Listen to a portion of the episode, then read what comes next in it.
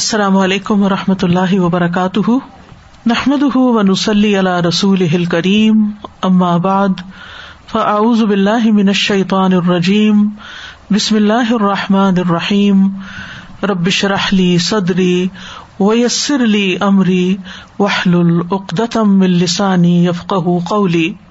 لو أنزلنا هذا القرآن على جبل لرأيته خاشعا. لرأيته خاشعا متصدعا من خشية الله. وتلك الأمثال نضربها للناس لعلهم يتفكرون. امسال القرآن پروگرام کے سلسلے میں آج ہم سود کھانے والوں کی مثال کے بارے میں پڑھیں گے، جس کا ذکر سورت البقرا کی آیت نمبر دو سو پچہتر اور چھہتر میں ہوا ہے۔ ارشاد باری تالا ہے، الذين يأكلون الربا لا يقومون إلا كما يقوم الذي إلا كما يقوم الذي يتخبطه الشيطان من المس.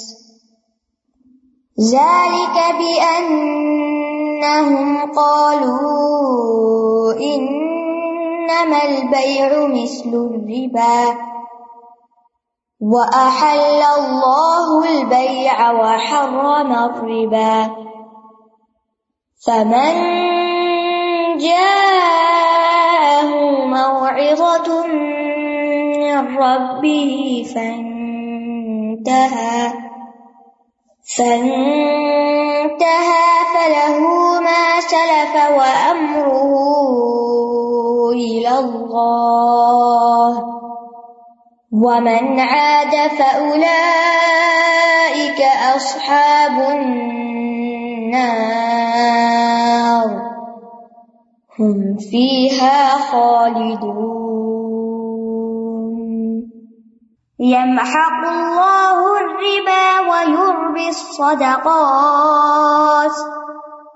والله لا يحب كل كفار أثيم وہ لوگ جو سود کھاتے ہیں، وہ قیامت کے دن کھڑے نہ ہو سکیں گے۔ مگر جس طرح وہ کھڑا ہوتا ہے جس سے شیتان نے چھو کر خبتی بنا دیا ہو۔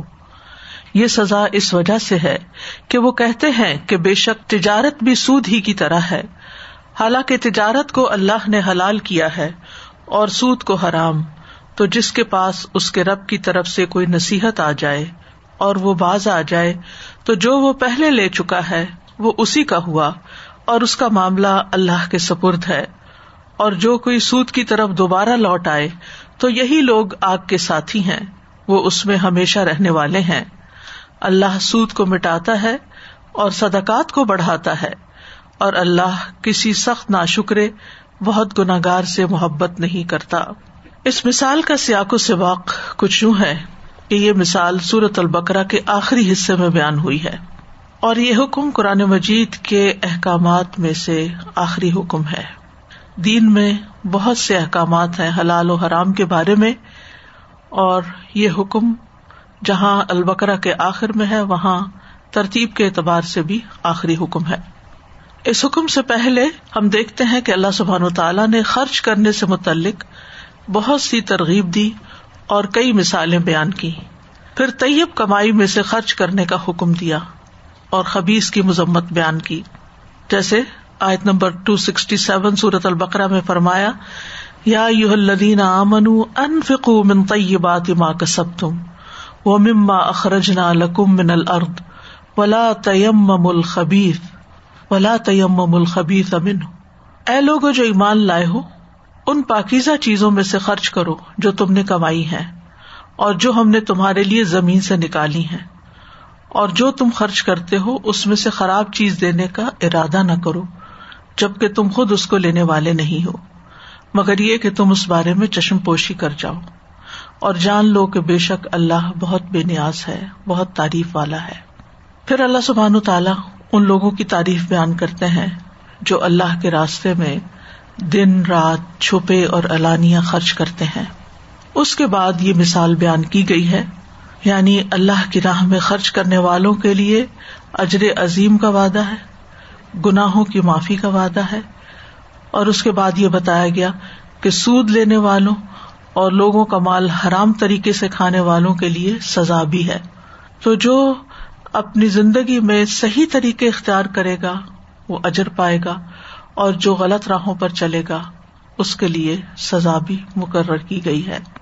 تو یہاں پر ہم مزید وضاحت اس کی دیکھتے ہیں۔ اللہ تعالیٰ فرماتے ہیں اللہ دین یا کلون ربا وہ لوگ جو ربا کھاتے ہیں یعنی وہ لوگ جو سود لیتے ہیں۔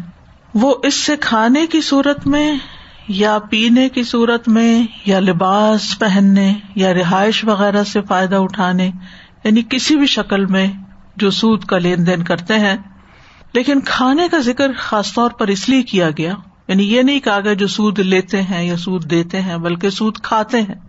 تو کھانے کا ذکر اس لیے کیا گیا کہ فائدہ اٹھانے کی تمام صورتوں میں سب سے عام صورت اور انسان زیادہ تر جس چیز پر مال خرچ کرتا ہے، وہ کھانا ہی ہوتا ہے۔ تو یہاں پر لفظ کھانا استعمال ہوا اور پھر اس کے ساتھ کیا کھانا؟ ربا کھانا۔ ابو بکر جساس کہتے ہیں کہ ربا کے معنی زیادتی اور اضافے کے ہیں یعنی ربا یوربو سے ہے۔ اسی سے لفظ رابیا ہے۔ جس کا معنی ہے ابری ہوئی زمین یعنی جو زمین دوسری زمین کے مقابلے میں اونچی ہو، کیونکہ وہ اپنی ارد گرد کی زمین کے مقابلے میں بلند ہوتی ہے۔ اسی سے لفظ ربوا بھی نکلا ہے، جس کا ذکر سورت البقرا میں بھی ہوتا ہے، جس کا معنی ٹیلا یا بلند جگہ ہے۔ اور اسی سے محاورہ بھی ہے عربی میں اربا فلان و نلا فلان کہ فلاں شخص فلاں سے قول یا فیل میں بڑھ گیا۔ یعنی اس پر غالب آ گیا۔ تو شریعت کی اصطلاح میں قرض دے کر اصل مال جو دیا ہو، اس سے زیادہ واپس لینا ربا کہلاتا ہے۔ اور اردو میں اس کے لیے سود کا لفظ استعمال ہوتا ہے۔ اور یہ سود دو قسم کا ہوتا ہے، جس کو ربل فضل اور ربن نسیح کہا جاتا ہے۔ فضل جس کا مطلب زائد ہوتا ہے، اس سود کو کہتے ہیں جو چھ چیزوں میں کمی، بیشی یا نقد یا ادھار کی وجہ سے ہوتا ہے، جس کی تفصیل حدیث میں آتی ہے۔ مثلاً گندم کا گندم سے تبادلہ کرنا۔ تو فرمایا گیا، ایک تو یہ کہ برابر سرابر ہو، دوسرے یہ کہ نقد ہو، ہاتھوں ہاتھ ہو۔ تو اس میں کمی، بیشی ہوگی تب بھی، اور اگر ہاتھوں ہاتھ لینے کی بجائے ایک نقد اور دوسرا ادھار یا دونوں ہی ادھار ہو تو دونوں صورتوں میں سود کہلائے گا۔ تو اگر تبادلہ کیا جا رہا ہے تو جیسی چیز دی جا رہی ہے ویسی ہی واپس لی جائے۔ مثلاً آپ نے کسی کو گندم ادھار دی ہے۔ پہلے زمانے میں یہ ہوتا تھا کہ لوگ کھانے پینے کی چیزیں ایک دوسرے سے ادھار لے لیتے تھے اور پھر جب ان کی فصل آتی تو وہ واپس لوٹا دیتے تھے۔ تو جب واپس لوٹائے تو اتنی ہی لوٹائے نہ کہ اس سے زیادہ کر کے لوٹائے اور اسی طرح آمنے سامنے لین دین اس کا ہو۔ ربن نسیح کا مطلب ہے کسی کو مخصوص مدت کے لیے اس شرط پر پیسہ دینا یا قرض دینا کہ واپسی اصل سے زیادہ ہوگی۔ مثلاً اگر سو ڈالر کسی کو دیے ہیں تو طے کر لیا جائے کہ چھ مہینے بعد جب تم مجھے لوٹاؤ گے تو ایک سو پچیس، ہنڈریڈ اینڈ ٹوینٹی فائیو دو گے۔ یہ جو پچیس ایکسٹرا ہے یہ اس مہلت کی وجہ سے ہے یا وہ جو ٹائم پیریڈ اس کو دیا کہ چھ مہینے میں تم لوٹا سکتے ہو۔ تو یہ نسی یعنی اس کو ڈیلے کرنے کی وجہ سے پیمنٹ اور اگر وہ شخص اس چھ مہینے کے بعد پے نہیں کر سکتا، تو اس کو کیا کہا جاتا ہے؟ کہ تم چھ مہینے اور لے لو، لیکن پچیس ڈالر اور اضافہ کر دو۔ اب اس نے دیا تو ہنڈریڈ ڈالر لیکن واپس اس نے پہلی مدت تک اگر واپس ہو گیا تو ہنڈریڈ اینڈ ٹوینٹی فائیو لیا۔ اور اگر مزید مدت بڑھائی تو ساتھ پیسہ بھی بڑھا دیا۔ تو وہ ہنڈریڈ اینڈ ففٹی بن گیا۔ تو حضرت علی کی طرف ایک کال منسوب کیا جاتا ہے جس میں وہ اس کو یوں ڈیفائن کرتے ہیں کہ کل قرض جرا منفاطن فہور بن یعنی ہر قرض جس پر نفع لیا جائے، ہر قرض جس پر نفع لیا جائے، وہ نفع سود ہے۔ اسی طرح یہ کہ قرض خاص ذاتی ضرورت کے لیے ہو یا کاروباری ضرورت کے لیے، دونوں کا ایک ہی معاملہ ہے۔ کیونکہ دونوں کسی ضرورت کے تحت ہی لیے جاتے ہیں۔ زمانۂ جاہلیت میں ان دونوں کا ہی رواج تھا۔ تو شریعت نے دونوں میں کوئی فرق نہیں کیا۔ دونوں کا اکٹھا ہی ذکر کیا ہے۔ اسی طرح بینک سے جو قرض لیا جاتا ہے، اس کو بھی جب زیادہ کر کے واپس لوٹایا جاتا ہے، تو وہ اضافہ بھی سود ہی کہلاتا ہے۔ ہمارا دین ہمیں یہ سکھاتا ہے کہ جب کسی کی مدد کی جائے، جب کسی کو سپورٹ کیا جائے، تو کسی ذاتی غرض اور فائدے کے لیے نہ کیا جائے، بلکہ دوسرے کی ضرورت کو مد نظر رکھ کر کیا جائے۔ اور اگر فائدہ اٹھانا ہے تو پھر نفع نقصان دونوں میں شریک ہوا جائے۔ یعنی جس کو مزاربت کہتے ہیں، تجارت کہتے ہیں کہ مثلاً ایک شخص کام کرے گا اور دوسرا شخص مال لگائے گا، تو اب جب اس کا منافع ہوگا تو وہ دونوں میں تقسیم ہو جائے گا۔ اور اس نے جو قرض دیا ہوا ہے اس کام کے لیے، وہ اس کا باقی بھی رہے گا۔ ہاں اگر اس میں نقصان ہو گیا تو پھر نقصان میں بھی یہ شخص برابر کا شریک ہوگا۔ پھر اسی طرح نقد اور ادھار کی قیمت کا فرق جو ہے وہ بھی سود کہلاتا ہے کہ مثلاً کسی کو کہتے ہیں کہ اگر یہ چیز تم کیش پر لے لو تو اتنے کی ہے اور اگر تم اس کو قسطوں پر لو گے تو پھر اتنا زیادہ ہوگا۔ پھر اسی طرح ایک جنس کی چیز کا قیمت لگوائے بغیر تبادلہ کرنا بھی سود ہے۔ رسول اللہ صلی اللہ علیہ وسلم نے فرمایا، سونا سونے کے بدلے میں خریدنا سود میں داخل ہے۔ یعنی پہلے اگر تعین ہو جائے مثلاً اگر آپ نے اپنا پرانا سونا دے کے کوئی نیا زیور خریدنا ہے اور آپ جولر کے پاس جاتے ہیں، تو پہلے آپ اپنے سونے کی قیمت لگوا لیں۔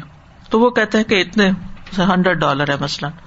اور اب آپ کو کوئی چیز خریدنی ہے اور وہ بھی ہنڈریڈ کی ہی بن رہی ہے۔ سونا دیا، آپ نے سونا لے لیا، لیکن آپ نے پہلے اپنے سونے کی قیمت لگوا لی اور دوسرے سونے کی بھی قیمت لگوا لی۔ تو وہ ایک طرح سے قیمت کے بدلے قیمت ہو رہی ہے، نہ کہ سونے کے بدلے سونا۔ اگر یو کیا جائے کہ صرف سونا دے کے کچھ سونا لے لیا جائے بغیر قیمت کے تعین کے، تو اس میں ظاہر ہے کہ ایک فریق کو فائدہ اور دوسرے کو نقصان ہو سکتا ہے، تو اس سے بھی منع کیا گیا۔ فرمایا، مگر یہ کہ نقد بنقد ہو، گیہوں گیہوں کے بدلے میں سود میں داخل ہے مگر یہ کہ نقد بنقد ہو، کھجور کھجور کے بدلے میں، جو جو کے بدلے میں، مگر یہ کہ نقد بنقد ہو۔ اسی طرح سود کا ایک بڑا دروازہ کیا ہے؟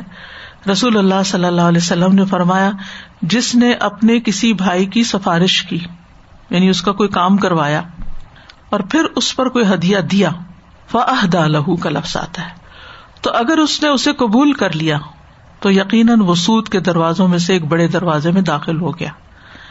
یعنی اگر آپ کسی کے لیے محض سفارش کرتے ہیں فون پر یا ٹیکسٹ میسج کے ذریعے، اور پھر اس کے بعد وہ اس کا کام ہو جاتا ہے، اور جس کا کام آپ نے کر دیا، وہ آپ کو لا کر اب کوئی اس کے بدلے میں چیز دیتا ہے، تو یہ درست نہیں ہے۔ ایسا ہدیہ لینا بھی درست نہیں ہے۔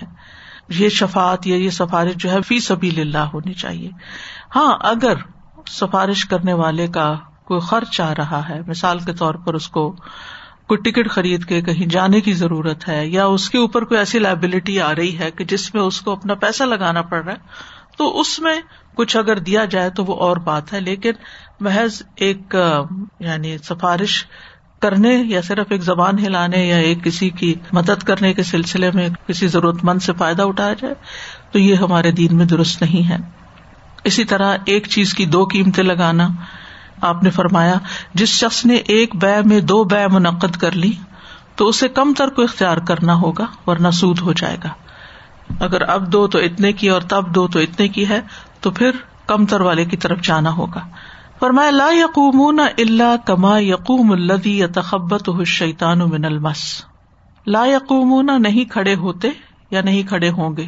مزارے ہے، دونوں مانے ہو سکتے۔ اللہ مگر یہ کہ کما یقوم جیسے کھڑا ہوتا ہے۔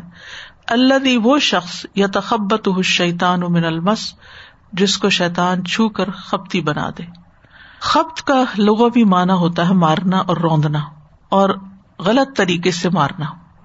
جو اونٹنی لوگوں کو روند ڈالے، زمین پہ اپنے پاؤں مارے، اس کو ناقت ان خبوت کہتے ہیں۔ درخت سے جھاڑے ہوئے پتوں کو بھی خپت کہا جاتا ہے۔ پھر استعارے کے طور پر بادشاہ کے ظلم پر بھی خبت کا لفظ بولا جاتا ہے۔ درخت کے پتے کیسے جاڑے جاتے ہیں؟ مار مار کے نا۔ کچھ چیز ماری جاتی ہے۔ تو ظالم بادشاہ کو بھی خبوت کہا جاتا تو یہ تخبت ہوئی شیتان کا مطلب کیا ہے کہ شیتان کا آدمی کو نقصان پہنچانا، خصوصاً اس کے دماغ پر حملہ آور ہونا۔ اور کئی احادیث اور آیات سے یہ بات ثابت ہے۔ شیتان کا کچوکا لگانا، جیسے استحاظہ کے سلسلے میں آتا ہے۔ غصہ دلانا۔ جو بھی شیتان کی طرف سے ہوتا ہے۔ بہکا کر حیران چھوڑ دینا، تکلیف یا بیماری میں مبتلا کر دینا۔ جیسے حضرت ایوب علیہ السلام نے کہا تھا، انی مسن یہ شیتان بنس بن و عذاب۔ بھلوا دینا چیزوں کو۔ وما انسانی ہُ الشیتان ان ازگرا قرآن میں آتا ہے۔ وسو سے ڈالنا منشر الوسواس الخناس۔ تو یہ شیطان کے مختلف طریقے ہیں جن کے ذریعے وہ انسان کو نقصان پہنچاتا ہے۔ اور مس کا لفظی معنی ہوتا ہے ہاتھ سے ٹٹولنا، کسی چیز کو چھونا۔ لیکن پھر یہ مجازی معنوں میں بھی استعمال ہوتا ہے یعنی مسکم الدر، تمہیں کسی تکلیف نے چو لیا۔ یعنی اس کا یہ مطلب نہیں، اس سے آ کے ہاتھ مارا مطلب یہ کہ وہ تمہارے جسم کو لاحق ہو گئی۔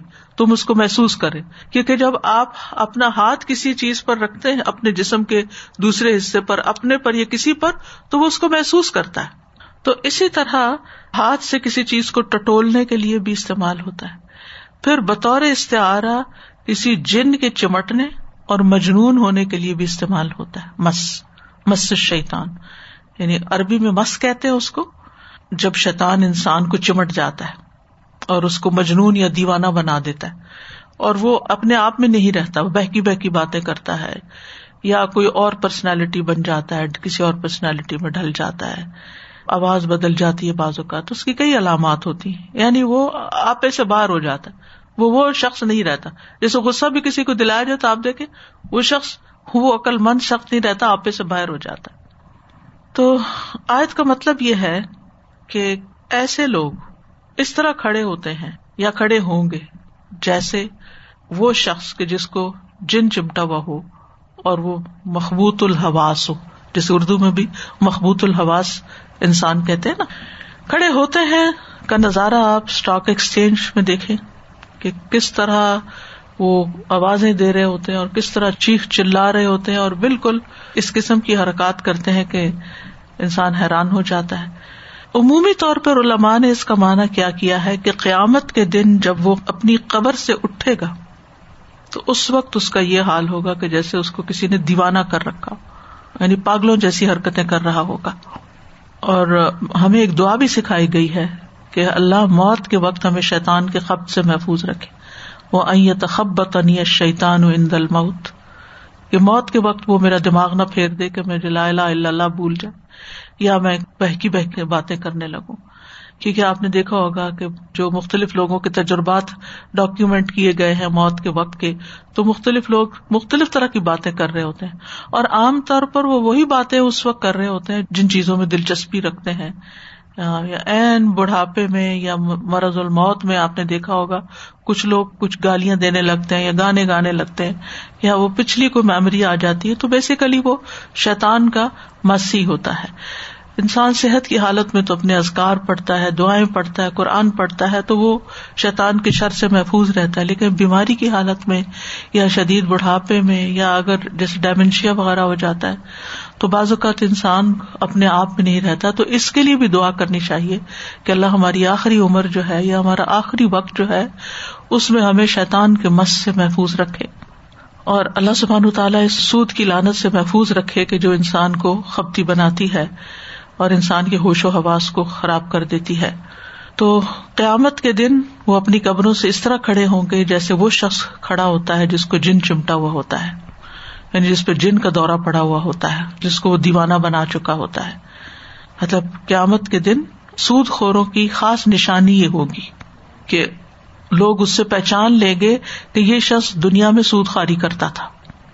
ابن عباس کہتے ہیں، سود خار قیامت کے دن اس طرح اٹھایا جائے گا کہ وہ دیوانہ ہوگا اور اس کا گلا گھٹا ہوا ہوگا۔ ابن کثیر نے اس کو مینشن کیا۔ اور یہ بھی کہا گیا ہے کہ وہ قیامت کے دن سیدھا کھڑا نہ ہو سکے گا، اٹھے گا اور گرے گا، اٹھے گا اور گرے گا جیسے ایک دیوانہ انسان کرتا ہے۔ اور یہ مانا بھی کیا گیا ہے کہ وہ اپنی قبروں سے جب اٹھائے جائیں گے تو قبروں سے تیزی سے دوڑتے ہوئے نکلیں گے۔ یا خرجون امن الجداسی سرا ان سوائے سود خاروں کے۔ کہ وہ اٹھیں گے اور گریں گے۔ اللہ تعالیٰ کے آمد کے دن ان کے پیٹوں کو بہت بڑا کر دے گا اور ان کا جسم اتنا بھاری ہو جائے گا کہ وہ کھڑے ہونے کی کوشش کریں گے تو گر پڑیں گے۔ تیز چلنے کی کوشش کریں گے لیکن چل نہ پائیں گے۔ اسی طرح مس سے مراد شیتان کی اتباع بھی لی گئی ہے کہ شیتان کی پیروی کریں گے۔ یعنی اس سے مراد وہ لوگ ہیں جو شیتان کی پیروی کرتے ہیں۔ جیسا کہ اللہ سبحان تعالیٰ کا یہ فرمان ہے، ان الذین اتقوا اذا مسهم طائف من الشیطان تذکروا فاذا هم مبصرون. بے شک وہ لوگ جو اللہ سے ڈرتے ہیں، انہیں جب کوئی شیطانی وسوسہ چھو بھی جاتا ہے تو چونک پڑتے ہیں۔ یعنی اگر کوئی منفی خیال ان کے اندر سے بھی گزرتا ہے، تو ان کو سمجھ آ جاتی کہ دس از ناٹ رائٹ وہ اپنا محاسبہ خود کر لیتے ہیں۔ اور پھر فوراً اللہ کی طرف رجوع کرتے اور صحیح صورت حال دیکھنے لگتے ہیں۔ کیونکہ شیطان ہر وقت انسان کو شہوات کی تکمیل کی دعوت دیتا ہے کہ تم یہ خواہش پوری کر لو، وہ غلط کام کر لو یعنی حرام چیزوں کی طرف لے جاتا ہے، پھسلانے کی کوشش کرتا ہے۔ تو جو تقوا والے ہوتے ہیں وہ محتاط ہو جاتے نہیں، یہ تو کسی متقی کا راستہ نہیں ہو سکتا، یہ تو غلط کام ہے، حرام کام ہے۔ پھر یہ بھی مانا کیا گیا ہے کہ شیتان کے پیچھے لگنے والے کی زندگی بے چین اور بے قرار ہو جاتی ہے۔ یعنی شیتانی مس جو ہے انسان کو جب فطرت سے ہٹاتا ہے تو پھر انسان کے اندر کا چین لٹ جاتا ہے۔ پھر یہ بھی کہا گیا کہ سود خار جو ہے وہ دنیا کی محبت میں اس حد تک بڑھ جاتا ہے اور ہلکان ہو جاتا ہے۔ یعنی گویا وہ عقل مند انسان ہی نیرا اس پہ پاگل پن کا دورہ پڑا ہوا ہے۔ جس طرح ایسا شخص مال کی محبت میں پاگل پن کا مظاہرہ کرتا ہے تو قیامت کے دن بھی دیوانہ بن کر ہی اٹھے گا۔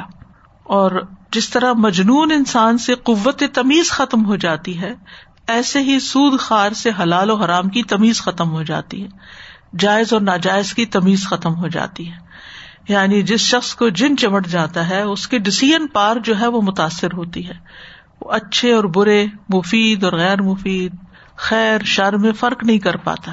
تو سود خار کا بھی یہی حال ہوتا ہے کہ اس کو وہ تمیز نہیں رہتی۔ یعنی ان کی عقل سلب ہو جاتی ہیں، دیوانوں جیسی حرکتیں کرنے لگتے ہیں۔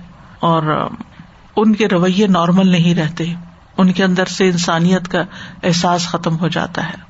بعض لوگ اس بات کا انکار کرتے کہ یہ کیسے ممکن ہے کہ شیطان انسان کے جسم میں داخل ہو جائے یا شیطان انسان کے اوپر حاوی ہو جائے۔ لیکن یہاں اس آیت میں جو مثال دی گئی ہے اس سے واضح طور پر پتہ چلتا ہے کہ یہ تخبت شیطان من المس یعنی شیطان یا جن جو ہے وہ انسان کو مس کر کے خبتی بنا سکتا ہے، اس کے اوپر حاوی ہو سکتا ہے جب وہ کمزور پڑتا ہے۔ یہاں وجہ بتائے گی کہ ایسا کیوں ہوتا ہے۔ فرمایا رالی کا بھی ان قالو ان مل بے او مثل الربا۔ یہ اس وجہ سے کہ وہ کہتے ہیں کہ تجارت بھی سود ہی کی طرح ہے۔ یعنی جاہلیت میں بھی لوگ تجارت اور سود کو ایک ہی سمجھتے تھے۔ وہ اپنے لیے حلال سمجھتے تھے۔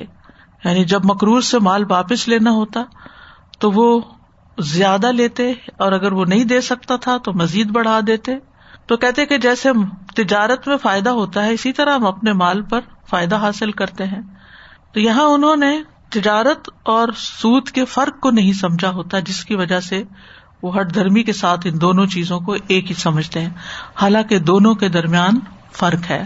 اور ان میں سے سب سے بڑا اور بنیادی فرق یہ ہے کہ ایک کو اللہ نے حلال قرار دیا ہے، وہ احل اللہ البیا اور دوسرے کو حرام، وہ ہر رمر ربا کہا ہے۔ تو دونوں برابر کیسے ہو سکتے ہیں؟ کہ جس کو اللہ حلال کر دے اور جس کو اللہ حرام کرار دے دے، تو حلال اور حرام تو برابر نہیں ہو سکتے۔ اور یہ فرق بھی ہوتا ہے کہ تجارت میں تو نفع بھی ہوتا ہے، نقصان بھی ہوتا ہے۔ جبکہ سودی قرض لینے والے کو نقصان تو ہوتا ہی نہیں ہے۔ ہر حال میں نفع ہوتا ہے اور بعض اوقات نفے پر نفع ہوتا چلا جاتا ہے، نفع بڑھتا چلا جاتا ہے۔ تو سود جو ہے، ظلم اور مفت خوری کی ایک بدترین مثال ہے۔ پھر فرمایا وہ احل اللہ البے و ہر رمر ربا اللہ نے تجارت کو حلال کرار دیا اور ربا کو حرام کرار دیا۔ اللہ سبحان تعالیٰ نے مومنوں کو تجارت پر اکسایا ہے اور اس کو اپنا فضل قرار دیا ہے۔ جیسا کہ سورت الجمہ میں آتا ہے فضاقیت سلاۃ فن تشروف الرد وب من فضل اللہ جبکہ اس سے پہلے جب جمعے کی اذان ہو جائے تو کیا کرو؟ ادانودی علیہ سلاط میں یوم الجمع تھی فسا ذکر اللہ وزر البے بیگ چھوڑ دو، تجارت چھوڑ دو۔ ذالکم خیر اللہ کم ان کن لیکن اس کے بعد جب جمعہ ادا ہو جائے تو پھر کیا ہے؟ پھر دوبارہ تجارت میں مشغول ہو جاؤ۔ یعنی اپنا کام کاج کرو۔ حتیٰ کہ عبادت کے دن بھی اپنے کام کو جاری رکھنا عبادت ادا کرنے کے بعد یہ پسندیدہ ہے۔ تجارت امبیا کی سنت رہی ہے۔ رسول اللہ صلی اللہ علیہ وسلم نے فرمایا، کسی انسان نے کبھی اس سے بہتر کھانا نہیں کھایا جو خود اپنے ہاتھوں سے کما کر کھاتا ہے۔ اور بے شک اللہ کے نبی داود علیہ السلام بھی اپنے ہاتھ سے کام کر کے کھایا کرتے تھے۔ کسی شخص نے نبی صلی اللہ علیہ وسلم سے سب سے افضل کمائی کے بارے میں پوچھا تو آپ نے فرمایا، مقبول تجارت اور انسان کا اپنے ہاتھ سے محنت مزدوری کرنا۔ یعنی افضل کمائی کیا ہے؟ بزنس کرنا۔ اور اگر بزنس نہیں کر سکتے، تو اپنے ہاتھ سے محنت مزدوری کوئی کرنا۔ کوئی اسکل سیکھنا، کوئی ہنر اختیار کرنا، اس طرح کا کوئی پیشہ اختیار کرنا۔ پھر فرمایا، فمن جا معاوضہ تم ربی ہی فن تھا فلاح ما سلف۔ جس کے پاس اس کے رب کی طرف سے کوئی نصیحت آ جائے، پھر وہ رک جائے نصیحت سننے کے بعد۔ تو جو پیچھے ہو چکا، لین دین ایسی غلط کام اللہ تعالی کے ذمے ہے، اس کو معاف کرنا یا اس کا بدلا لینا یا جو بھی، وہ پھر امید ہے کہ معاف ہو جائے گا۔ یعنی پیچھے جو ہو چکا، سو ہو چکا۔ فلاح ماسل سدی کہتے اس کا مطلب یہ کہ سود کی حرمت سے پہلے لیے گئے سود کا حکم بیان کیا جا رہا ہے کہ حرام ہونے کے بعد جو پہلے یہ لے چکا ہے، اب اس سے واپسی کا مطالبہ نہیں کیا جائے گا۔ اس کا معاملہ اللہ کے سپرد ہے۔ اب وہ کتنی توبہ کرتا ہے، کتنا نادم ہے اپنے غلط کرنے پر۔ اس کے مطابق اللہ تعالیٰ اس کا فیصلہ کرے گا کہ اس نے جو کچھ کیا، وہ اس کو جائز حلال سمجھ کے کیا یا اس نے غلطی کی اور اس پر وہ شرمندہ ہے۔ اب یہ ہے کہ اگر کوئی شخص حرمت کو جانتا ہے اور جان بوجھ کے غلط کام کرتا ہے، تو اس کا معاملہ بھی پھر اللہ کے حوالے ہے۔ اللہ ہی دلوں کے حال جانتا ہے اور لوگوں کے مسائل کو جانتا ہے۔ لیکن بہرحال اللہ سبحان تعالیٰ نے اس کو اپنے ذمے لیا ہے۔ وہ امروح اللہ اس کا معاملہ اللہ کے ذمے ہے۔ یعنی اس کا محاسبہ کرنا، اس کا بدلا لینا، اس کو معاف کرنا یا سزا دینا، یہ سب کچھ اللہ تعالی کے اختیار میں ہے۔ اور اس کو توبہ کی توفیق دینا یا اس کو سزا دینا، یہ سب کچھ اللہ کا فیصلہ ہے۔ وہ من آدا اور جو پھر لوٹ آئے یعنی توبہ کرے، پھر دوبارہ کام وہی شروع کر دے۔ وہ لائے کا صاب انار ہوم فی خالدون۔ تو یہ آگ والے ہیں جس میں وہ ہمیشہ رہیں گے۔ یعنی نصیحت آنے کے باوجود بھی وہ اب توبہ نہ کرے، اپنے غلط کام سے نہ رکے، تو پھر ان کا انجام یہ ہے۔ یہ یاد رکھیے کہ خلود پھر نار جو ہے، کبیرہ گناہوں پر، وہ غیر مسلموں کے لیے ہے۔ جو لا الہ الا اللہ پڑھتا ہو، اس کے لیے ہمیشہ کے لیے کبیرہ گناہ بھی ہوں، جیسے کہ خوارج کا کہنا تھا کہ کبیرہ گناہ کا مرتکب کافر ہو جاتا ہے اور کافروں کی طرح جاننا میں ہمیشہ رہے گا۔ تو دوسری حادیث سے پتہ چلتا ہے کہ ایسا نہیں ہے، لیکن بہرحال اگر توبہ کیے بغیر مر جاتا ہے، تو پھر یہ سزا اس کی بتائی گئی۔ پھر فرمایا یم حق اللہ الربا، اللہ سود کو مٹاتا ہے۔ یعنی اللہ سبحان و تعالی سود سے نفرت کرتا ہے اور اس کو یعنی دور کرتا ہے، اس کو کم کرتا ہے۔ محاق یا یم حق بح کا مطلب ہوتا ہے آہستہ آہستہ گٹانا یعنی تھوڑا تھوڑا کر کے اس کو کم کر دینا۔ اور مراد یہ کہ بالآخر اس کو ختم کر دینا۔ کیونکہ ایسے ٹرانزیکشن میں اور ایسے کاموں میں جب لوگ الجھے ہوئے ہوتے ہیں تو یکسر ایک دم سب کچھ ختم کرنا بعض اوقات ممکن نہیں ہوتا۔ تو بہرحال اللہ سبحان تعالیٰ چاہتا یہی ہے کہ الٹیمیٹلی اس کو ختم کر دیا جائے۔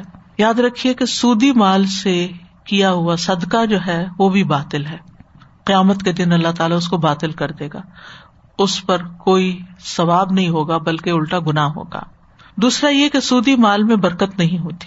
اللہ تعالیٰ اس مال کی برکت یا مق اللہ اور ربا میں کیا آتا ہے، اس کی برکت ختم کر دے گا اور اس کے ساتھ آخرت میں اس کو عذاب دے گا۔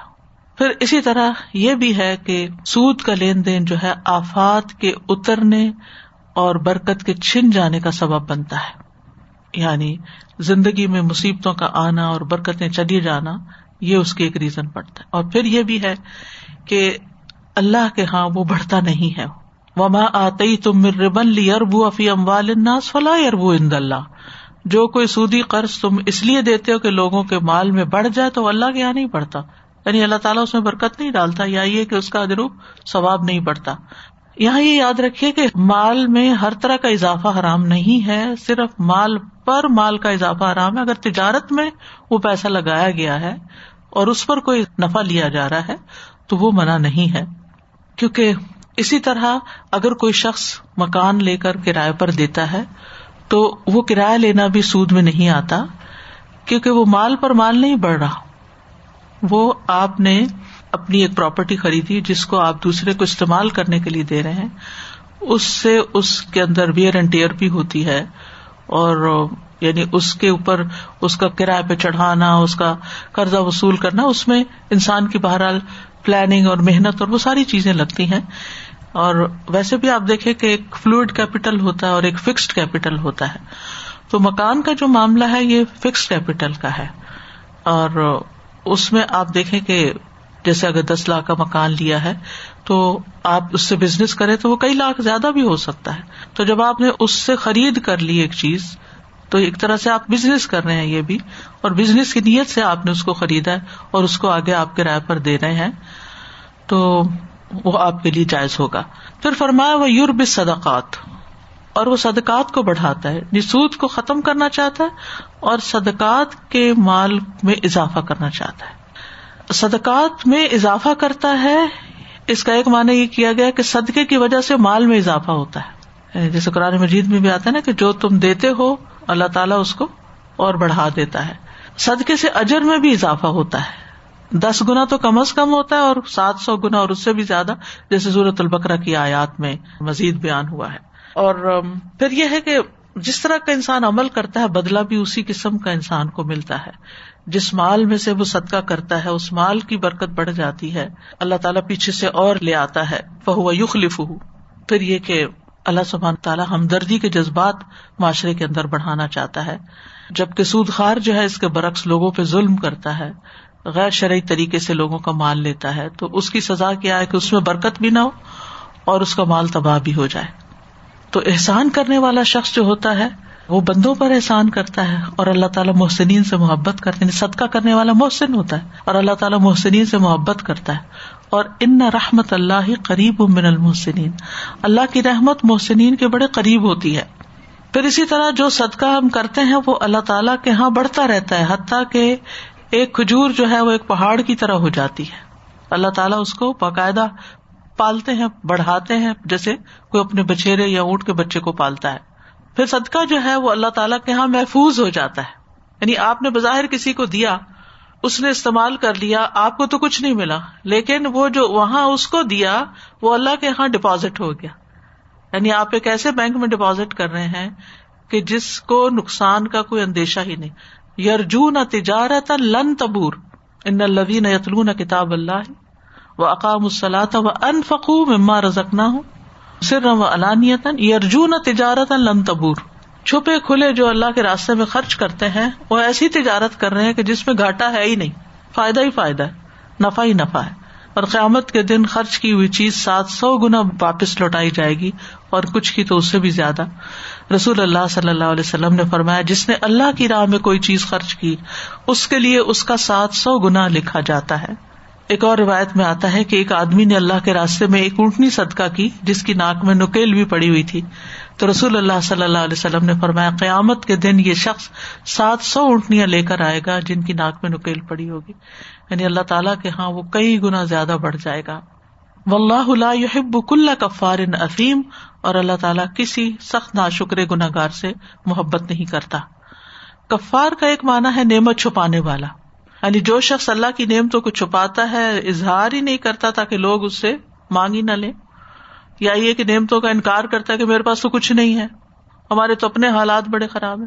کچھ لوگوں کو آپ دیکھیں گے کہ ان کے پاس ملینز ہوتے ہیں۔ اور جب آپ بات کرو وہ مسئلے سنانے بیٹھ جاتے ہیں۔ آپ ان سے کسی پروجیکٹ میں کوئی مدد مانگ لو کو ان کو صدقے پر ابھارو، تو وہ اپنے دس مسائل بیان کریں۔ یا ویسے بھی آپ ان سے ملاقات کرو، ویسے چاہے زیورات سے لدے ہوئے ہوں۔ لیکن ان کے منہ سے شکوے ختم ہی نہیں ہوتے۔ اس کے برعکس کچھ لوگ ایسے ہوتے ہیں کہ جو شاید ہر روز کماتے اور ہر روز کا کمانا بھی ان کا پورا ہوتا ہے اور اگر ان سے پوچھو تو کہتے ہیں اللہ کا دیا بہت کچھ ہے، اللہ کا شکر۔ انہیں تھوڑے پہ بھی کلیل پہ بھی راضی ہوتے اور شکر ہوتا ہی یہی ہے کہ انسان کلیل پر بھی خوش رہے اور راضی رہے۔ تو کفار کا دوسرا مانا ہے کثرت سے نا شکری کرنے والا۔ فعال کے وزن پر ہے اور اسیم فائل کے وزن پر ہے۔ یعنی اسیم کا ایک مانا کیا گیا ہے کہ رات کو گناہ کرنے والا۔ اور دوسرا یہ ہے کہ ایسا کام بکثرت کرتا ہے جس کی وجہ سے وہ گناگار ہوتا ہے۔ تو یہاں سود کھانے والوں کی حالت کا حقیقی نقشہ بیان کیا گیا ہے۔ اور ان کی دنیا میں دائمی پریشانی اور بے قراری اور ان کے لالچ اور ان کے خدشات اور بسو سے اور آخرت سے غافل ہونا، اس کا یہاں ذکر ہے۔ کیونکہ اپنے انجام سے وہی غافل ہوتا ہے نا، جو پاگل ہوتا ہے۔ جس کے اندر تھوڑی سی بھی عقل وہ اپنا فیوچر قربان نہیں کرتا دنیا کے مزے کے لیے، دنیا کے فائدے کے لیے۔ تو جو شخص بھی سود لینے والوں کی حرکات کا مشاہدہ کرے، تو اس کو یہ ساری علامتیں وہاں نظر آئیں گی۔ یا جس کے اندر بھی مال کی ہرس ہو، اس کے اندر یہ ساری چیزیں جو ان آیات میں بیان ہوئی ہیں، ان کا مشاہدہ کر سکتا ہے۔ تو اللہ تعالیٰ نے ایک مثال کے ذریعے یہ بات واضح کر دی ہے۔ تو اس مثال سے جو باتیں ہمیں پتہ چلتی ہیں، ان میں سب سے پہلی تو یہ کہ سود لینا دینا جو ہے، وہ حرام ہے۔ اور یہ ناقابل معافی گناہ ہے۔ اور احادیث میں واضح طور پر اس کے بارے میں آتا ہے۔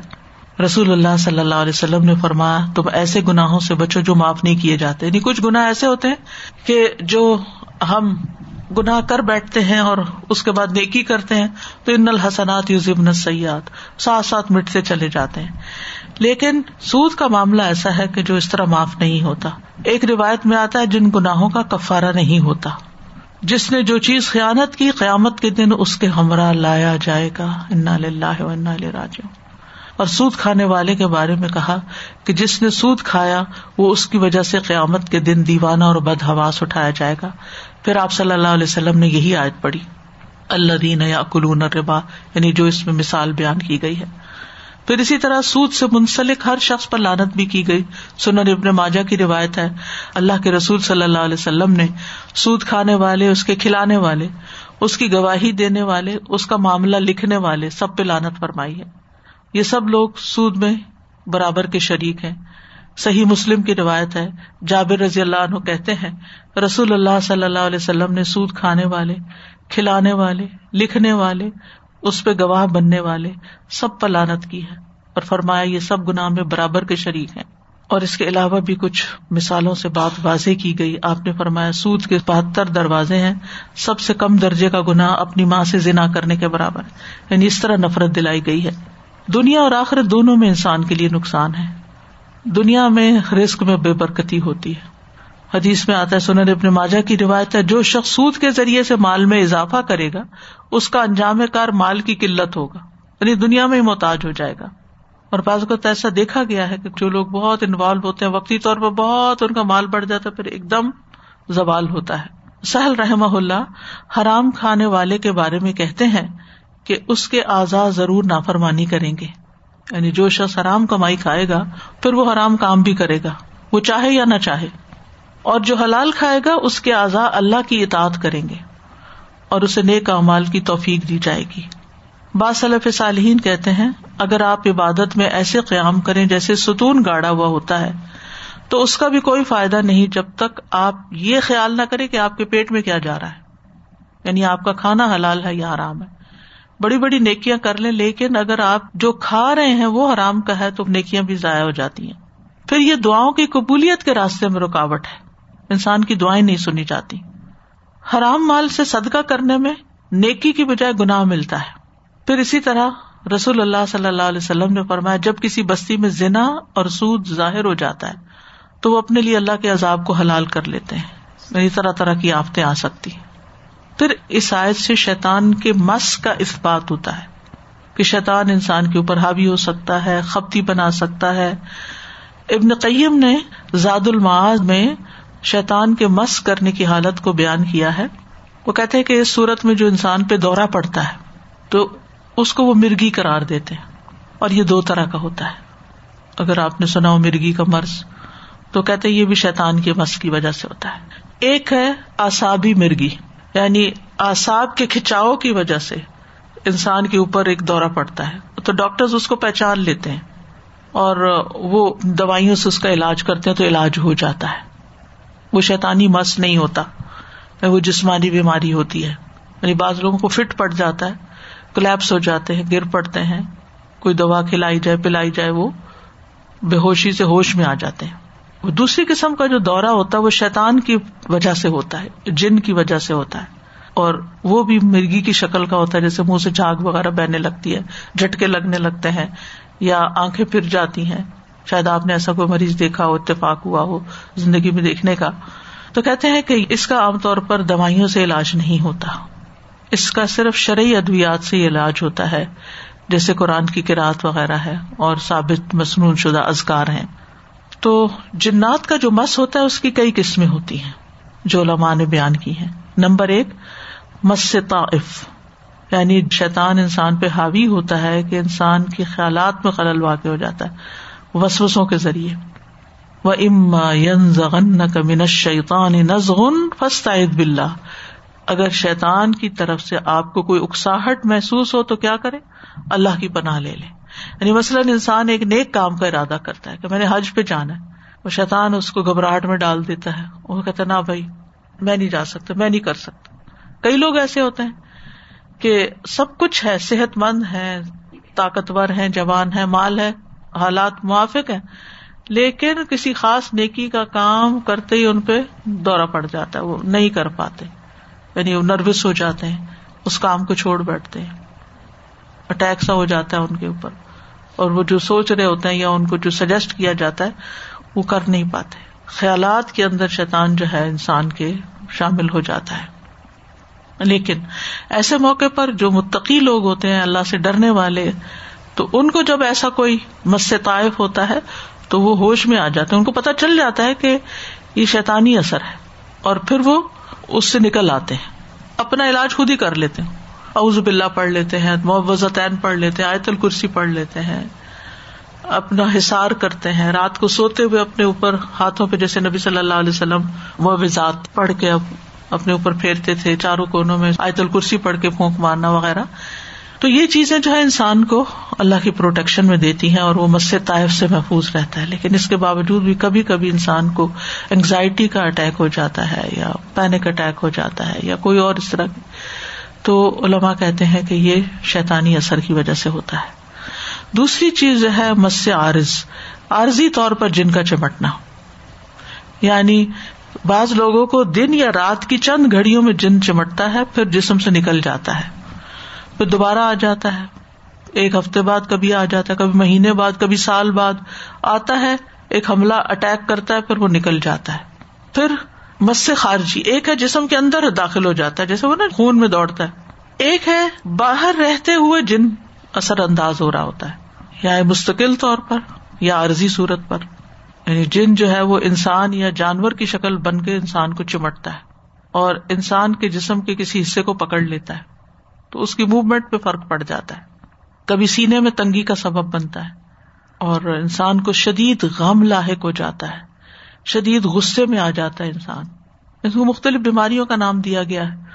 جسے باز کہتے ہیں کہ بائی پولر ہے۔ تو اس کا بھی علماء کہتے کہ اس قسم کی بیماری کے ویسے بڑا نارمل انسان ہے، کام کاج کرتا ہے، سب اچھا ہے۔ لیکن کیا ہوتا ہے کہ اچانک اس کے اوپر ایسا دورہ پڑتا ہے کہ وہ چیزیں توڑنے لگتا ہے، بدتمیزی اور بد اخلاقی پہ اتر آتا ہے اور پھر جب وہ ٹھیک ہوتا ہے، پھر سوری بھی کرنے لگ جاتا ہے۔ تو یعنی شیطان انسان کا دشمن ہے۔ تو انسان کے اوپر وہ اثر انداز ہو جاتا ہے اس طریقے سے۔ اور بعض اوقات نیند کے اندر شیطان اس کے ایسا کنٹرول کرتا ہے کہ وہ ہل جل نہیں سکتا، بول نہیں سکتا۔ اس شیطان کو جاسوم کہتے جاسوم۔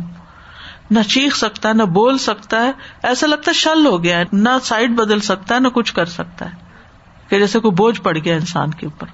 کبھی انسان کے اوپر ایسی پونک مارتا کہ انسان کی نیند اڑ جاتی ہے، انسان سو نہیں سکتا۔ یا ڈیپ سلیپ میں نہیں جا سکتا۔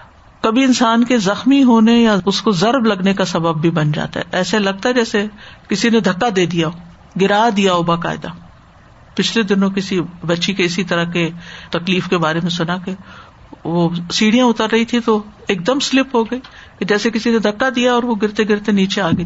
بعض اوقات انسان اچھا بلا چل رہا ہوتا ہے، اچانک اس کو ایسی ٹھوکر لگتی ہے کہ وہ اس کو سمجھ نہیں آتی کہ کوئی ایسی بظاہر نہ چیز اٹکنے والی تھی، نہ ہی کوئی اور بات تھی۔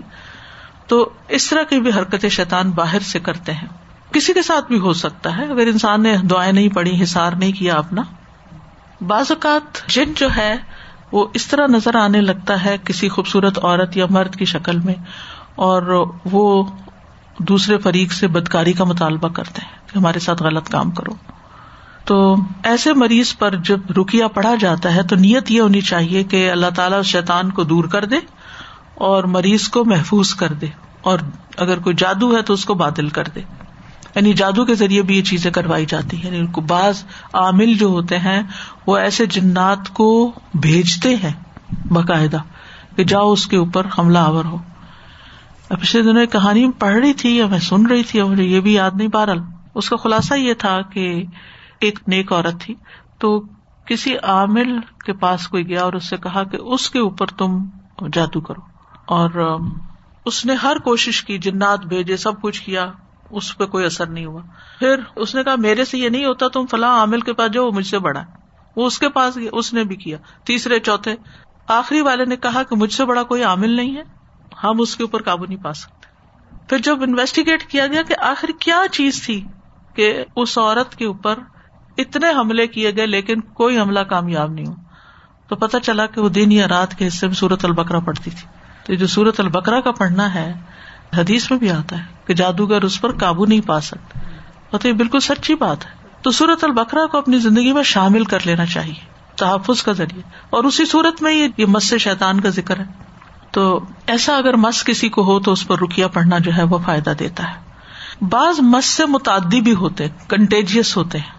یعنی جن چمٹنے کا عمل متعدی ہوتا ہے۔ ایک مریض سے نکالتے ہیں راکی وہ نکل کے کسی اور کے اندر گھس جاتا ہے۔ جو آس پاس بیٹھے ہوتے ہیں یا جو گھر والے ہوتے ہیں، وہ کسی اور کمزور کو دیکھتا ہے اور اس کو پوزیس کر لیتا ہے۔ تو اس لیے اگر کسی کو جن پڑا ہوا تو اس کے قریب نہیں جانا چاہیے۔ خواہ مخواہ اس کو نظارہ نہیں کرنا چاہیے اگر آپ نے اپنا تحفظ نہیں کیا ہوا تو آپ کسی کا علاج مت کریں۔ کیونکہ یہ بھی ہو سکتا ہے کہ اس سے نکل کے آپ پہ حملہ آور ہو جائے۔ اسی طرح اگر آپ نے کسی کو دم کرنا ہے، کیونکہ بعض لوگ آپ کے پاس آتے ہیں، مجھے دم کر دیجیے آپ بڑی گڈ ول کے ساتھ، اخلاص کے ساتھ اس کو کہتے ہیں، چلو میں تم پہ دم کر اور آپ نے اپنے اوپر کوئی پڑھا ہی نہیں ہوتا پہلے۔ تو وہ کیا ہوتا ہے، وہ جو اس کے اوپر حملہ ہوا ہوا تھا، وہ نکل کے آپ کے اوپر اٹیک ہو جاتا ہے۔ کبھی بھی حفاظت کی دعاؤں کے بغیر کسی کو دم نہ کرے پہلے اپنے اوپر موزتین پڑھ کے اپنا حسار کرے پھر اس کے بعد دوسرے کو کرے خاص طور پر اگر آپ کو پتا ہو کہ کوئی جناتی شرارت ہے۔ صبح شام کا پڑا ہوا بھی ٹھیک ہے، لیکن اس وقت کرنے سے پہلے پھر اپنے اوپر یعنی جیسے آپ محبتین پڑھ رہے ہیں، کسی کو دم کرنے لگے، پہلے پڑھ کے اپنے اوپر کر لیں، پھر اس کے بعد دوسرے یا لا الہ الا اللہ شریک اللہ سو دفعہ اگر آپ نے پڑھا ہوا تو۔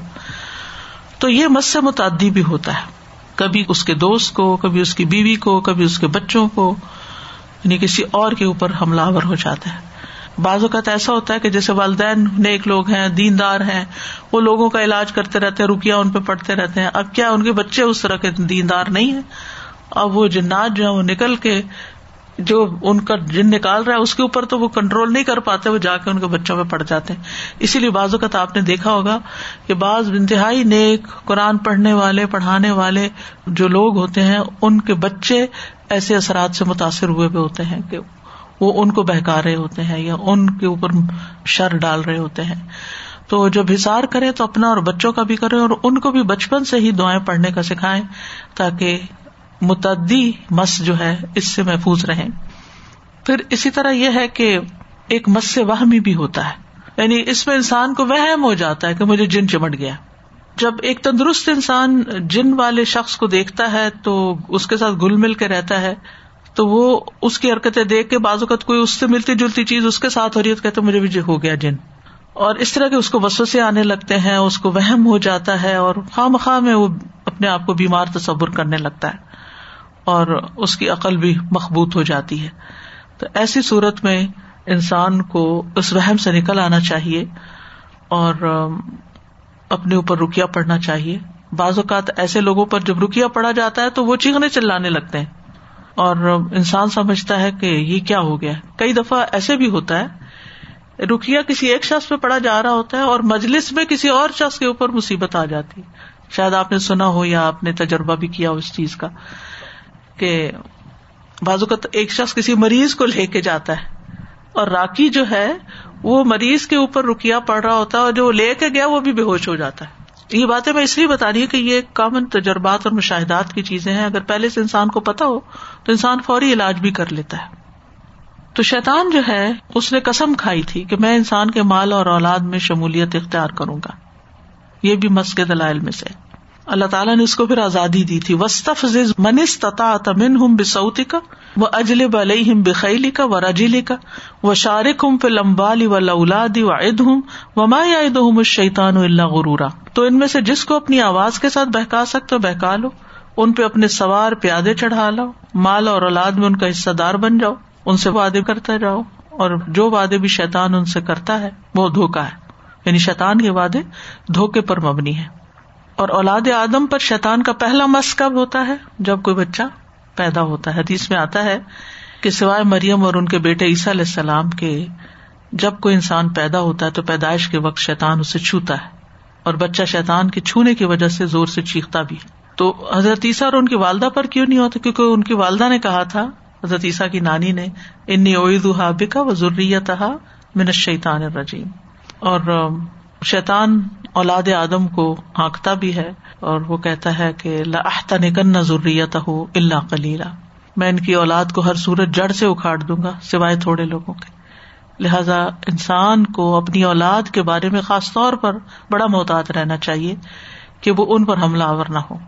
احتا نکلنا کا مطلب ہے، ان پہ قبضہ جما لوں گا، انہیں ہانک کر لے جاؤں گا۔ یہ تحنیک سے ہے۔ تحنیک دابا ہوتا ہے، جانور کے تالو میں زور سے رسی کس دی جائے۔ کبھی آپ نے بیل وغیرہ کو دیکھا ہوگا جو ہل چلا رہے ہوتے، تو ان کو متی کرنے کے لیے ان کے اندر منہ پہ بھی رسی ڈالی جاتی۔ گھوڑوں کو بھی آپ نے دیکھا ہوگا۔ پھر اسی طرح یہ بھی یاد رکھنا چاہیے کہ ہر انسان کے ساتھ جن لگا ہوا ہے شیتان لگا ہوا ہے۔ انسان کے جسم میں خون کی طرح دوڑتا ہے اور سینے میں وسوسے ڈالتا ہے۔ قطع کہتے ہیں انسان کے سینے میں شیتان کی اسی طرح تھوتنی ہوتی ہے، جیسے کتے کی تھوتنی ہوتی ہے۔ جب ابن آدم اللہ کے ذکر سے غافل ہو جاتا ہے تو وہ اسے وسوسا ڈالتا ہے اور جب بندہ اپنے رب کا ذکر کرتا ہے تو پیچھے ہٹ جاتا ہے۔ اس لیے اگر آپ بہت زیادہ وسوسوں کا شکار ہیں تو محبت زطین آیت الکرسی پڑھ کر خصوصاً اپنے گریبان میں پھونک دیا کرے تاکہ سینا اور یہ دل اور یہ ساری چیزیں جو ہے اس سے محفوظ ہو جائیں۔ کبھی شیطان انسانی شکل میں بھی نظر آتا ہے۔ جیسے حضرت ابو حرارا کو نظر آیا تھا جب صدقے کے مال کی وہ حفاظت کر رہے تھے۔ پھر یہ کہ شیطان انسان کے ہر کام میں دخل دیتا ہے۔ کھانے کے وقت اس کے کھانے میں شریک ہوتا ہے۔ اسی طرح سوتے وقت اس کے گھر میں داخل ہو جاتا ہے اور یعنی بستر کو جھاڑ کے جو سونے کا حکم دیا گیا وہ بھی اسی وجہ سے ہے۔ کہ نہیں معلوم کہ اس سے پہلے شیطان اس میں گسا ہوا ہو یا کچھ بھی اور وہ رات کو سوتے ہوئے تکلیف دے۔ نماز میں وسف سے ڈالتا ہے، جس کا ہم سب کو اچھی طرح اندازہ ہے۔ کہ رات میں خلل ڈالتا ہے، کہ رات بھولنے لگتی ہے۔ پھر بچوں کے ذریعے کاموں میں شریک ہو جاتا ہے۔ یعنی بچوں کے اوپر اثر کرتا ہے، پھر وہ آگے آپ کے کاموں میں دخل دیتے ہیں۔ بچے چونکہ اسکار خود نہیں کرتے، اگر آپ ان کے اوپر دم وغیرہ نہیں کرتے، جیسے نبی صلی اللہ علیہ وسلم حضرت حسن حسین پہ کرتے تھے وہ زکما بھی کلیمات اللہ شرک اللی شیطان اللہ تو پھر ان کو وہ اللہ کار بن جاتے ہیں۔ آپ کھانے لگے، وہ چیخنے لگتے ہیں۔ آپ نماز پڑھنے لگے، وہ بلا وجہ رونا شروع کر دیتے ہیں۔ آپ کوئی نیکی کا کام کریں، وہ آپ کے پاؤں کی زنجیر بننے لگتے ہیں۔ آپ کو ایسے رستوں سے پریشان کرتے ہیں کہ آپ کو گلٹی محسوس ہوتا ہے کہ شاید میں نے ان کے حق میں کوئی کمی کر دی ہے۔ تو مختلف طریقے سے شیطان بچوں کے ذریعے آپ کے اوپر حملہ آور ہوتا ہے تاکہ آپ نیکی کے کاموں سے ہٹ جائیں۔ پھر اسی طرح یہ کہ جب شیطان انسان کے اوپر حملہ آور ہوتا ہے، اس کے جسم میں داخل ہوتا ہے اور دورے وغیرہ انسان کو پڑنے لگتے ہیں، تو اس کے جو حملے ہوتے ہیں، اس سے بچنے کے لیے انسان کو دعائیں آنی چاہیے۔ ایک بہت خوبصورت دعا ہے، اعوذ بوجہ اللہ العظیم اللہ ليس شيء اعظم من وبكلمات الله التامات التي لا يجاوزهن بر ولا فاجر، وباسماء الله الحسنى كلها ما علمت منها وما لم اعلم، من شر ما خلق وذرا وبرا یہ مطلب امام مالک میں حدیث آتی ہے۔ کہ کابل اخبار نے کہا، اگر میں چند کلمات نہ پڑھتا تو یہودی مجھے گدا بنا دیتی کیونکہ یہود یہاں بھی جادو بہت تھا۔ لوگوں نے پوچھا، وہ کلمات کیا ہے تو انہوں نے پھر یہ کلمات بتائے۔ ایک دفعہ سرکش جنوں اور شیتانوں نے نبی صلی اللہ علیہ وسلم پر بھی حملہ کیا تھا اور آپ نے ان کو پکڑ لیا تھا۔ نماز کی حالت میں ان کو پکڑ لیا، آپ نے ہاتھ آگے بڑھایا۔ اور ان میں سے ایک ایسا شیتان بھی تھا جس کے ہاتھ میں آگ کا شولہ تھا اور وہ رسول اللہ صلی اللہ علیہ وسلم کے چہرے کو جلانا چاہتا تھا۔ تو آپ دیکھیں جنہوں نے اللہ کے رسول صلی اللہ علیہ وسلم کو نہیں چھوڑا، وہ آپ کو کہاں چھوڑیں گے؟ اس لیے بہت ضروری ہے کہ آپ دعائیں پڑھتے رہیں۔ حدیث میں آتا ہے، سلسلہ صحیح کی حدیث ہے کہ جب وہ شیطان آگے آ رہا تھا تو نبی صلی اللہ علیہ وسلم کے پاس جبریل آ گئے۔ اور کہا، اے محمد، کہیے، آپ نے فرمایا، کیا کہوں؟ انہوں نے کہا، یہ دعا پڑھے اعوذ بکلمات اللہ التامات التي لا يجاوزهن بر ولا فاجر من شر ما خلق وذرا وبرا ومن شر ما ينزل من السماء ومن شر ما يعرج فيها ومن شر ما ذرا في الارض وبرا ومن شر ما يخرج منها ومن شر فتن الليل والنهار ومن شر كل طارق الا طارقا يترك بخير يا رحمان اسی طرح یہ ہے کہ نبی صلی اللہ علیہ وسلم نے ایسے مجنون لوگوں کا علاج بھی کیا ہے۔ رسول اللہ صلی اللہ علیہ وسلم کے ساتھ کچھ لوگ جا رہے تھے۔ وہ کہتے ہیں کہ ہم ایک جگہ پانی کی جگہ پہنچے۔ ایک عورت اپنے لڑکے کو لے کے آپ کے پاس آئی۔ اس لڑکے پہ دیوانگی تاری تھی۔ نبی صلی اللہ علیہ وسلم نے لڑکے کی ناک پکڑ کر کہا، نکل جاؤ، میں محمد الرسول اللہ ہوں۔ اس کے بعد ہم نے آگے کا سفر پورا کیا۔ جب واپسی میں ہم اس آبادی کے پاس سے گزرے تو نبی صلی اللہ علیہ وسلم نے اس عورت سے بچے کا حال دریافت کیا۔ اس نے کہا، اس ذات کی قسم جس نے آپ کو حق کے ساتھ بھیجا ہم نے آپ کے بعد اس بچے میں کوئی بیماری نہیں دیکھی۔ اور یہ علاج ایک متین ہاشمی صاحب ہوتے تھے، انہوں نے ہمیں بتایا تھا، اور یہ بڑا ہی مفید علاج ہے کہ کبھی کسی کے اندر ایسی کوئی کیفیت آپ دیکھیں اور اسی طرح ناک پکڑ کے آپ نکل جاؤ یہاں سے۔ میں تمہیں حکم دیتا ہوں، میں انسان ہوں اور تم شیتان ہو، تمہارا مجھ پہ کوئی زور نہیں، نکل جاؤ یہاں سے۔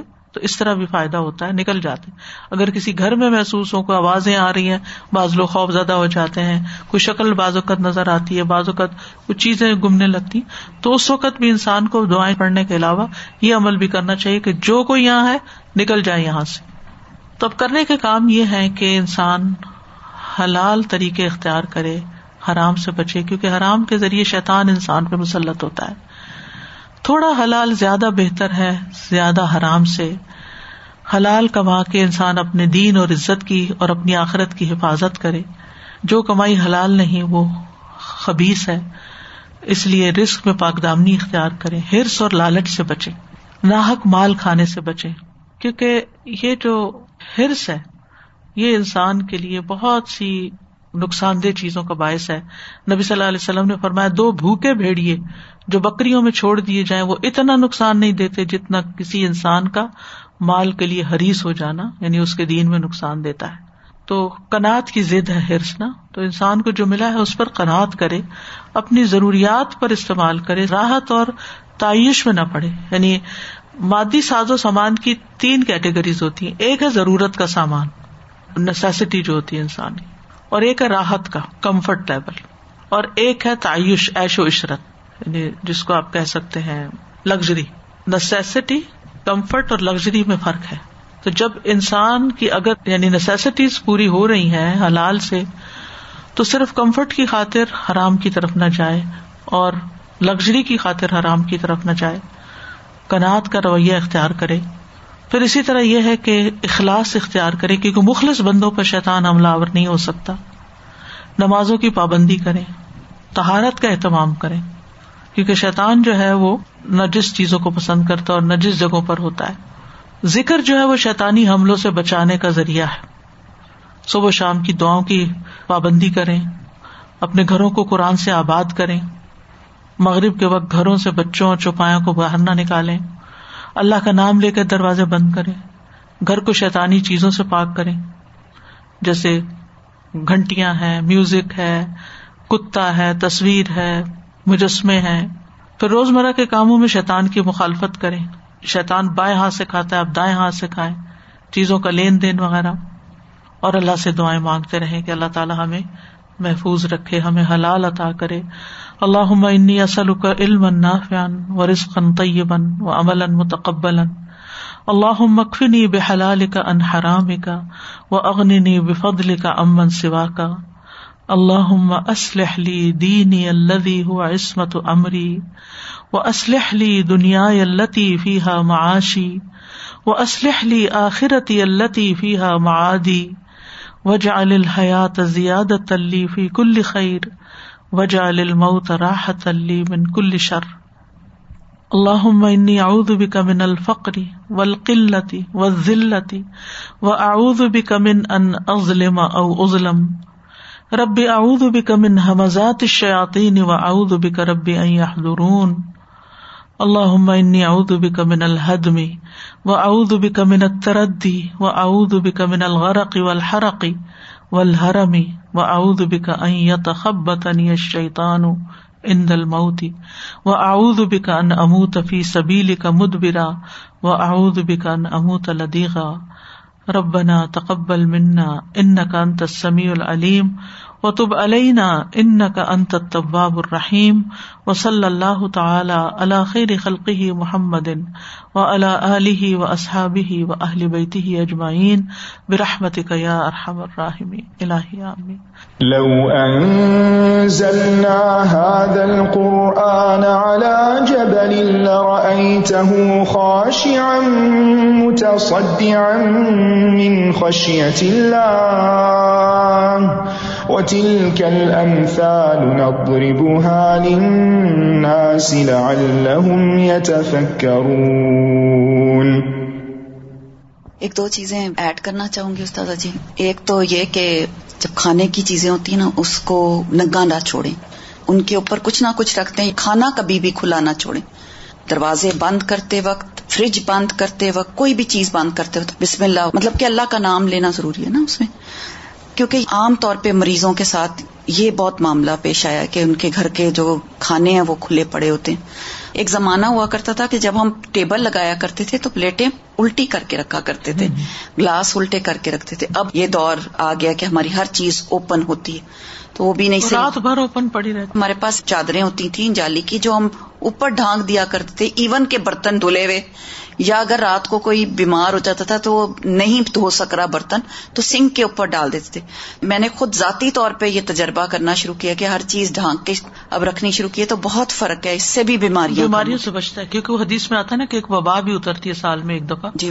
اور اگر کھلے برتنوں میں پڑ جاتی پھر اس میں ہم کچھ کھاتے پیتے ہیں تو بیمار ہو جاتے ہیں۔ اور پھر کنٹیجیس ہوتی ہے اوروں تک پہنچ جاتی دوسری بات یہ کہ جب بچوں کے اندر جن آتا ہے نا، تو لوگ اس کو یا تو مذاق سمجھ لیتے ہیں یا پھر اس کو سمجھتے ہیں کہ بچہ ایسی حرکتیں کر رہا ہے یا کچھ۔ اور پھر کچھ عرصے کے بعد انہیں پتہ لگنے لگتا ہے۔ جیسے ابھی ریسنٹلی ایک بچے کی بات میں بتاؤں گی شیئر کروں گی کہ وہ اپنے ہاتھوں سے کھیلنا شروع ہوا اور اس طرح سے بڑھتے بڑھتے اور پھر بہت زیادہ بڑھ گیا، چھ سات سال کا بچہ۔ تو ماں باپ اب چاہتے ہیں کہ وہ نکلے نہ وہ قرآن پڑھنا چاہے۔ جیسے ہی قرآن پڑھتا ہے وہ بچہ منہ پہ ہاتھ رکھ دیتا ہے۔ ماں کے بھی ہاتھ رکھ دیتے ہیں کیسٹ بند کر دیتا ہے۔ مطلب وہ اس کی فائٹ ہی یہ ہے مسلسل کہ وہ بند کر دیتا ہے۔ پھر خیر اب اتنے تک پہنچا ہے کہ اس میں سے وہ اب نظر آنے لگ گیا اس کو جن۔ تو وہ کہتا ہے کہ he is monster it sitting next to me. اور ناخنوں کے ذریعے استاذہ جی, جی, جی، یہ بالکل۔ ناخنوں کے ذریعے داخل ہوتے ہیں جسم۔ تو وہ بچہ اب خود بتا رہا ہے کہ یہ مانسٹر ہے۔ اور یہ میرے اندر نہ یہ ناخنوں کے ذریعے سے آیا تو گندگی جو ہے وہ انسان کو جو ہے وہ کہاں سے کہاں تک پہنچا دیتی ہے۔ اللہ تعالیٰ ہم سب کو محفوظ رکھے۔ جی استاد جی یہ جو بستر جھاڑ کے سونے والی بات ہے اتنی دفعہ یہ حدیث سنی اور کبھی عمل ہوتا بھی اور کبھی نہیں لیکن آج ایک نئے انداز میں پتا چلا کہ ہو سکتا ہے وہ جن کوئی اس میں خاص طور پر جو خوابیں غلط قسم کی آتی ہیں اور خوفناک قسم کی اس میں بھی پھر شیطان سوتے ہوئے انسان کو نہیں چھوڑتا دماغ کے اس حصے پہ جا کے کنٹرول کرنے کی کوشش کرتا ہے، جس سے انسان ایسی چیزیں دیکھنا شروع کر دیتا ہے۔ اور بعض اوقات ہم کہتے ہیں کہ یہاں تو ہر چیز کورڈ ہے ونڈوز بھی کلوز ہے تو کیا چیز آئی ہے؟ کیونکہ ڈسٹ تو ہے نہیں، کیا جھاڑنا؟ نہیں، پھر بھی جھاڑے آپ۔ چاہے آپ دن کو بیٹھے ہیں، نہیں بیٹھے، بستر صحیح ہے، نہیں ہے، ایک دفعہ اپنے ہی دوپٹے سے، اپنے اسکارف سے، اپنے ہی ٹاول سے، کوئی بھی چیز لے کے اور کچھ نہیں، تو اسی تکیے کے ذریعے اس کو ایک دفعہ ضرور جھاڑے کہ یہ بچوں کے جو ٹوائز ہوتے ہیں جن میں آوازیں ہوتی ہیں نا یہ بھی اکثر مطلب مجھے اس بات کا اتنا یقین نہیں تھا جب تک کہ میری ایک دوست کے ساتھ ہوا۔ اس کے بچے کا ایک ٹوائے تھا۔ حالانکہ اس میں اتنا میوزک نہیں تھا آوازیں بھی تھیں جس میں سکھانے کی چیزیں تھیں الفابیٹس کی لیکن کچھ چیزیں رائمس کے ساتھ چلتی تھیں۔ تو سازا ان کے گھر میں ہونا یہ لگا کہ ہر روز رات کو کوئی ڈیڑھ دو بجے وہ ٹوائے بجنے لگتا تھا۔ بچہ تو سو رہا ہے لیکن وہ ٹوائے بچتا تھا۔ دو تین دفعہ تو انہوں نے اگنور کیا کہ شاید نیچے غلطی سے بیٹریز ویک ہونے لگے نا تو خود ہی چیزیں بچتی ہیں۔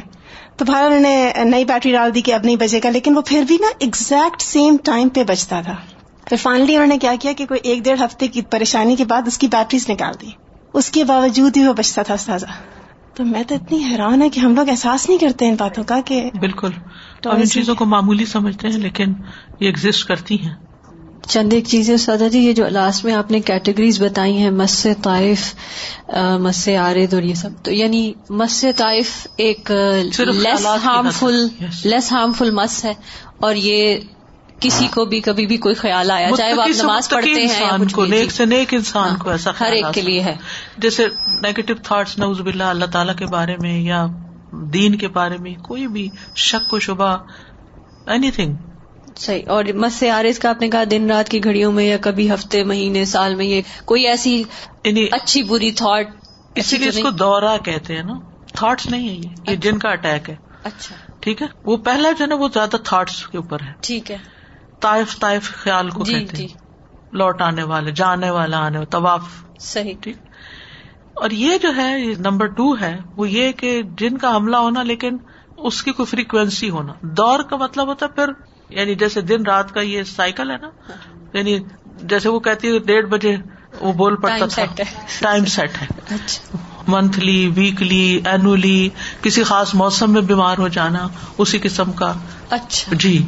اوکے اور مس سے خارجی باہر رہتے ہوئے جو اثر انداز ہوتا ہے اور کوئی جانور کی صورت میں یا کسی بھی طرح یا غم کا یا بائی پولر ڈس آرڈر کا بھی آپ نے اگزامپل دیا. جی. یعنی یہ بھی کیا ہم یہ سوچ سکتے ہیں کہ لیک آف پروٹیکشن جو ازکار کی پروٹیکشن ہے یہ اس کے باعث ہوتا ہے اور اینی ون اور any one can be harm. جیسے جراثیم لگ جاتے ہیں جی، یا جی۔ کچھ اللہ کے عزن سے۔ یہ بھی جادو کی بھی قسم ہوتی ہے نا کہ کچھ لوگ مسلط بھی کرتے ہیں آپ کے اوپر۔ اور قرآن میں تو آتا ہے نا کہ ومیاش ذکر رحمان نقیز لہو شیطان وہ اس کے سبب یہ بھی ہو سکتا ہے۔ نہیں یہ تو ڈیفینیٹ ایک سبب ہے کہ اللہ کے ذکر سے غفلت جو ہے وہ سبب بنتی ہے۔ لیکن بعض اوقات یہ ہے کہ وما ہم بدارین وہی من احدن اللہ بزن اللہ۔ جیسے کوئی بیماری آ جاتی ہے ایسے یہ بھی ایک بیماری ہوتی ہے وہ بھی آ سکتی ہے اور اللہ کے عزن سے جا بھی سکتی اور ایک شروع میں جو سود سے متعلق چیزوں میں آپ نے بات کی کہ سفارش کی اور اس پر ہدیہ لیا۔ تو مجھے یہ خیال آ رہا تھا کہ کئی چیزیں ایسی ہیں کچھ بزنس میں کہ ایک ریفرل فی ہے۔ ریفرل فی جو ہے وہ اس میں کوئی ٹائم لگتا ہے یا اس کی ایکسپرٹیز استعمال ہوتی ہے۔ وہ تو پہلے سے ہی طے شدہ ہے نا کہ کنسلٹنسی ہے یا کوئی اور اس طرح کی چیز ہے تو وہ اس کے میں نہیں آئے اس سے مختلف ہوگی۔ یہ تو یہ ہے کہ کوئی ضرورت مند آیا ہے آپ کے پاس بےچارا غریب اور وہ کہتا ہے کہ میرا بیٹا پھنسا ہوا اس کو نکلوا دیں۔ آپ کام کر دیتے ہیں کسی پوزیشن کی وجہ سے۔ اور جب وہ کام ہو جاتا ہے تو پھر وہ مٹھائی لے کے آ جاتا ہے کہ آپ نے میرا کام کیا تھا تو وہ مٹھائی نہیں لینی چاہیے۔ سبحان اللہ و بحمد کا اشد اللہ اللہ اللہ انت استخر کا و اطوب السلام علیکم و رحمۃ اللہ وبرکاتہ.